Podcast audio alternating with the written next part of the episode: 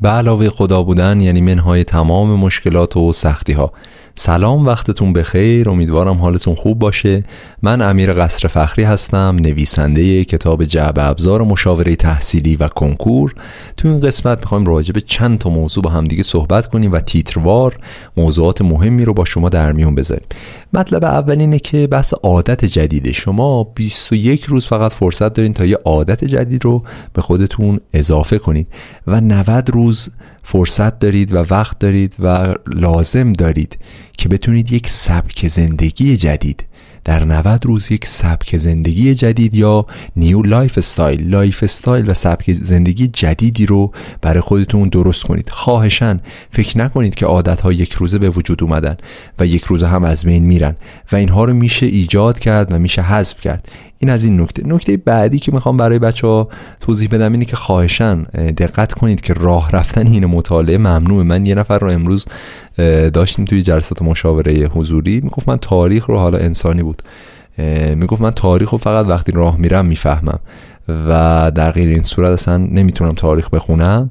من بهش گفتم خب شما می‌تونید موقعی که می‌خوای تاریخ رو توی کنکور هم امتحان بدی تاریخ و جغرافی می‌تونی اون موقع هم حالا راه بری سر جلسه؟ گفت نه مگه اجازه میدم با بشینیم دیگه. بعد بهش گفتم می‌دونستی که حالا اون موقعی که داری درس می‌خونی با اون موقعی که می‌خوای آزمون بدی باید شبیه هم باشن؟ پاسخش این بود که او آره مثلا می‌دونستم. ولی بازم هر چیزی که تلاش می‌کنم بشینم بخونم نمی‌فهمم. من پیشنهادی که بهش دادم اینه که ده دقیقه راه برو ده دقیقه بشین. اینجور نباشه که یه دفعه کلا بشینی تاریخ بخونی. ده دقیقه راه برو ده دقیقه بشین. و بعد به مرور اینها رو افزایشش بدیم و سعی کنیم با نشستن تاریخ بخونی. الان یه چند مدتی که حالا داریم روش کار می‌کنیم. امروز بازی بود که حالا ده دقیقه داشت میخون ده دقیقه هم نشسته و راه رفته و به مرور داره می‌بینه که این روندش داره بهتر میشه. پس خواهشن این معزل رو بذارین کنار که من باید راه برم درس بخونم. وقتی راه میرین انرژی زیادی مصرف می‌کنید و این انرژی شما در طول روز محدوده. وقتی می‌خوای دوازده ساعت یا هشت ساعت در طول روز درس بخونی چطور می‌خوای راه بری؟ یعنی پیاده روی هم حالا باشه یک ساعت دو ساعت نیم ساعته.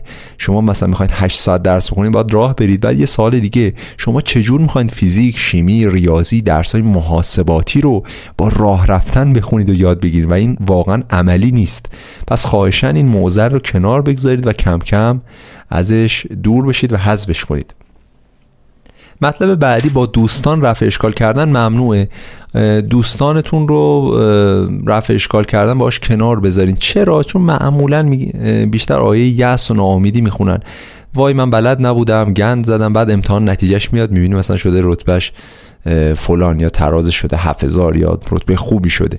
پس خواهشن با دوستانتون رفع اشکال نکنید. بهترین راه رفع اشکال کردن با خود استادتونه. اینکه سوالاتون رو بپرسید توی جلسات یا اینکه خودتون به شخص رفع اشکال کنید و حالا پاسخنامه رو بخونید و تحلیل آزمون رو انجام بدید. مطلب بعدی این بوده که حالا اینا برگرفته شده از جلسات مشاوره حضوری دانش آموزا سالهای مشترکی داشتن که من اینها رو یادداشت کردم و مفصلا راجع به صحبت می‌کنیم. احتمالا مشکل شما هم بوده باشه. بحث این که قبل و بعد حالا نهار و شام مشکل دارم نمی‌تونم یا سرصدای تلویزیونه یا وقتی دیگه شام می‌خورم نهار می‌خورم دیگه با یه گوشه بیفتم.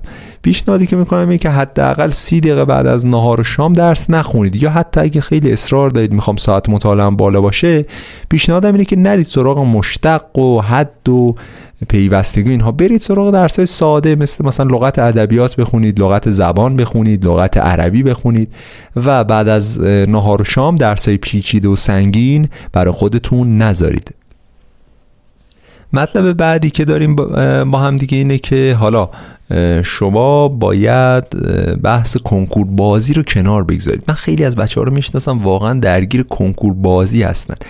فقط راجع به کنکور حرف می‌زنن ایده میدن و این دبیر رو با اون دبیر مقایسه می‌کنن. این معلم رو با اون معلم مدرسه مقایسه می‌کنن. دبیرهای کنکوری همینطور مؤسسات مختلف رو همینطور. دیویدی های آموزشی رو با هم دیگه مقایسه می‌کنن. کتاب های کمک درسی گاج و خیلی سبز و انتشارات مهرما اینها رو با هم مقایسه می‌کنن. در واقع فقط حرف می‌زنن. و این تقریبا برای خیلی از کنکوری ها شایعه 90 درصد 90 درصد. حالا نمی‌تونم اینقدر قاطع بگم ولی درصد قالبی از بچه ها بیشتر لب و دهن هستن. ببخشید اینجور میگم. در واقع عملی ندارند. فقط و فقط حرف می‌زنن در زمینه عمل که میاد می‌بینی اون کسایی که کمتر حرف می‌زنن بیشتر عمل می‌کنن و بیشتر نتیجه می‌گیرن و بهتر نتیجه کسب می‌کنن. بریم سراغ مطلب بعدی. بحث این که حالا بلا فاصله بعد از مطالعه محل مطالعتون رو ترک نکنید. و فراهم کردن کلیه وسایل مورد نیاز مطالعه برای box مطالعاتی بعدی. مثلا شما بعدا می‌دونید بعد ربع ساعت استراحت می‌خواید برید زیست بخونید. پیشنهادم اینه که الان درستون که تمام شد کتاباتون رو جمع کنید. کتابای زیستی که می‌خواید بخونید و بیارید بذارید رو میزتون. و شروع فرایند بعدی مطالعاتون خیلی راحت باشه. نخواهید دوباره بگید این کتاب کجا بود توی کیفم بود توی کمد بود. داده بودم به دوستم از کتابخانه بعد کتابخانه عمومی باید مثلا قرض بگیرم. اینجوری سردرگم میشید برای box مطالعاتی بعدی. پس خواهشاً بلافاصله بعد از مطالعه محل مطالعتون رو ترک نکنید و کتابا و اون لوازمی که می‌خواین برای بازه بعدی بخونید رو همین الان فراهم کنید. بحث بعدی تنظیم نکردن سرعت مطالعه است. اگه سرعت مطالعهتون رو تنظیم نکنید به سرفصل های امتحان نمی‌رسید. و وقت کافی هم برای مرور جمعبندی ندارید. من متاسفانه بسیار می‌بینم دانش آموزایی که سرعت مطالعهشون بسیار کنده. مثلا یک صفحه زیست شناسی رو توی چهل دقیقه میشینه می‌خونه.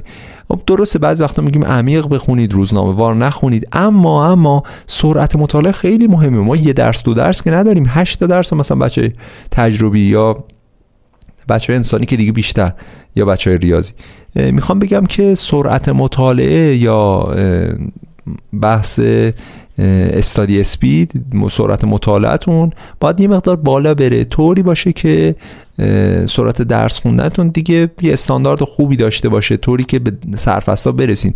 یه نفر هست به من میگه مثلا من هفته ای 80 ساعت دارم درس می‌خونم تقریبا میانگین روزی 10 ساعت و سه تا آزمون چهار تا آزمون. هی مدام من می‌بینم به سرفست آزمون نمی‌رسه به نصف بودجه آزمون می‌رسه. با اینکه ساعت مطالعهش هم خوبه و اینجوری برام سوال پیش میاد که خب این ساعت مطالعهش خوبه تستم خوب می‌زنه به نسبت. اما چرا به سرفست های آزمون نمی‌رسه؟ پاسخ اینجاست که سرعت مطالعهش کافی نیست. یعنی اون 80 ساعتی که می‌خونه اندازه یه نفر دیگه است که داره 40 ساعت می‌خونه. سرعت مطالعهش خیلی کمه و کند مطالعه می‌کنه. کند مطالعه کردن خودش می‌تونه باعث حواس پرتی باشه. موتور ذهن ما طوریه که در واقع اگر یه مثلا لامپ سی وات در نظر بگیرید در همه اوقات باید این سی واتش رو استفاده کنه. حالا چه شما دارین مسئله روبیک حل می‌کنید یا شطرنج بازی می‌کنید یا چه موقعی که دارین تلویزیون نگاه می‌کنید. این سی وات توان و power مغزی باید استفاده بشه. حالا وقتی شما سرعت مطالعتون رو کم می‌کنید و خیلی کند درس می‌کنید حواستون پرت میشه به فلان مداد فلان صدایی توی کوچه فلان صدای مثلا از تلویزیون یا اینکه گرسنمه پاشم برم. یه مثالی که من همیشه برای بچه ها می‌ذارم توی بحث تندخانی و سرعت اینه. دقت کردین حالا شما که احتمالا بحث گواهینامه رو نداشتین. اما ماشین رو در نظر بگیرید مثلا داریم با سرعت 20 کیلومتر در ساعت میریم. خیلی آروم 20 کیلومتر هیچی نیست. داریم آروم میریم تقریبا یکم از دویدن تندتر. داریم آروم تو خیابون میریم و با این سرعت کم فرصت می‌کنیم سوپری ها رو ببینیم مغازه ها رو ببینیم یه مانتوی ببینیم ای فلان مانتو چقدر رنگش خوبه یا فلان پیرن ورزشکار رو ببینیم که ای رونالدو رفته مثلا منچستر یونایتد برم یه سی آر 7 بگیرم. می‌خوام ببینم خیلی خیلی خیلی ذهنمون حواس پرت میشه. وقتی سرعت حرکت ماشین کمه.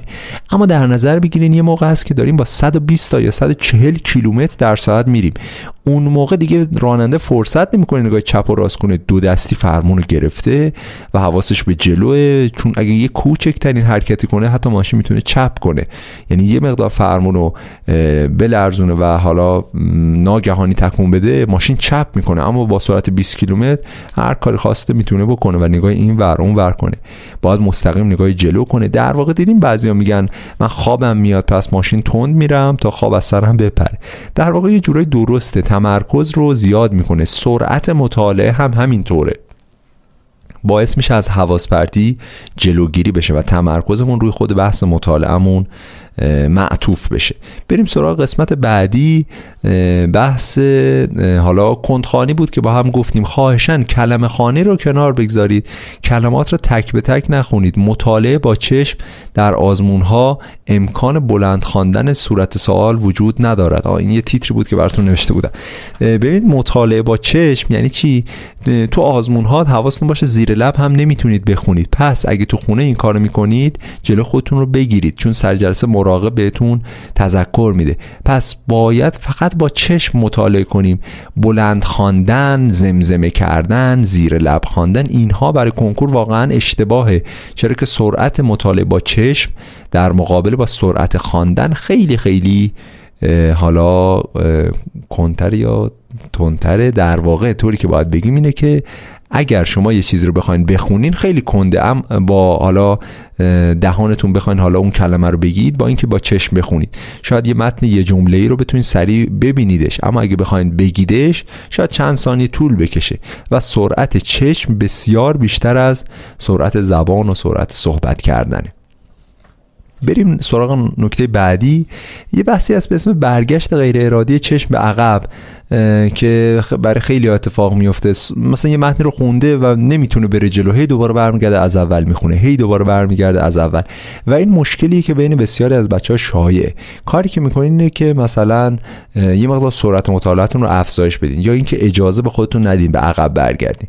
یا اینکه با یه کاغذ از سمت حالا راست به چپ بیاید جلو طوری که نتونید عقب حالا جمله رو دوباره ببینید. اینها می‌تونه بهتون کمک کنه که از کندخانی جلوگیری کنید. و بعضی هستن که میگن استفاده از اشارهگر یا خودکار زیر متنها بکشین. اما در واقع تندخانی تا یه جایی خوبه. یعنی دیگه حالا دو هزار کلمه و هزار کلمه در حالا دقیقه برای کنکور واقعا میشه گفت خیلی مهم و موثر نیست. و ما توی کنکور ارتباط بین موضوعات رو داریم. عمق مطلب بسیار مهمه. توی زیست شناسی اگر 80 درصد موضوع فهمیده باشیم نمی‌تونیم سوال بزنیم. کسی می‌تونه سوال رو حل کنه که 100 درصد مطالب رو بلده. ارتباط مطالب رو با همدیگه بلده. یعنی شما یه قید هیچ همه هرگز اینها رو با همدیگه قاطی کنید کل سال از دست میره و سوال غلط می‌زنید. اصلا ما درسنامه ما کتابایی داریم به اسم قیدنامه زیست شناسی همه گاهی هیچ هرگز. اینها قیدهایی هست که توی قسمت های مختلف کتاب درسی اومده. اگه شما تندخانی داشته باشین اون مفهوم کلی رو می‌فهمید. اما جزئیاتی که ازش سوال در میاد رو احتمالا از دست خواهید داد. پس خواهشن توی تندخانی هم دیگه افراط نکنید. کلید واژه ما همینه. افراط و تفرید رو کنار بگذارید. هیچ راه میانبری هم وجود نداره. بی نهایت سپاس که با ما همراه بودین تو این قسمت هم. پیشنهاد می‌کنم که این قسمت های دیگه پادکست رو هم بشنوین. راجع به برنامه ریزی راجع به موضوعات مختلف با هم دیگه صحبت کردیم که پیشنهاد می‌کنم حتما حتما بشنویدش. من امیر قصر فخری هستم نویسنده کتاب جعبه ابزار مشاوره تحصیلی و کنکور و این پادکست آموزشگرامه. می‌تونید توی اینستاگرام هم search کنید اتساین آموزشگرام underline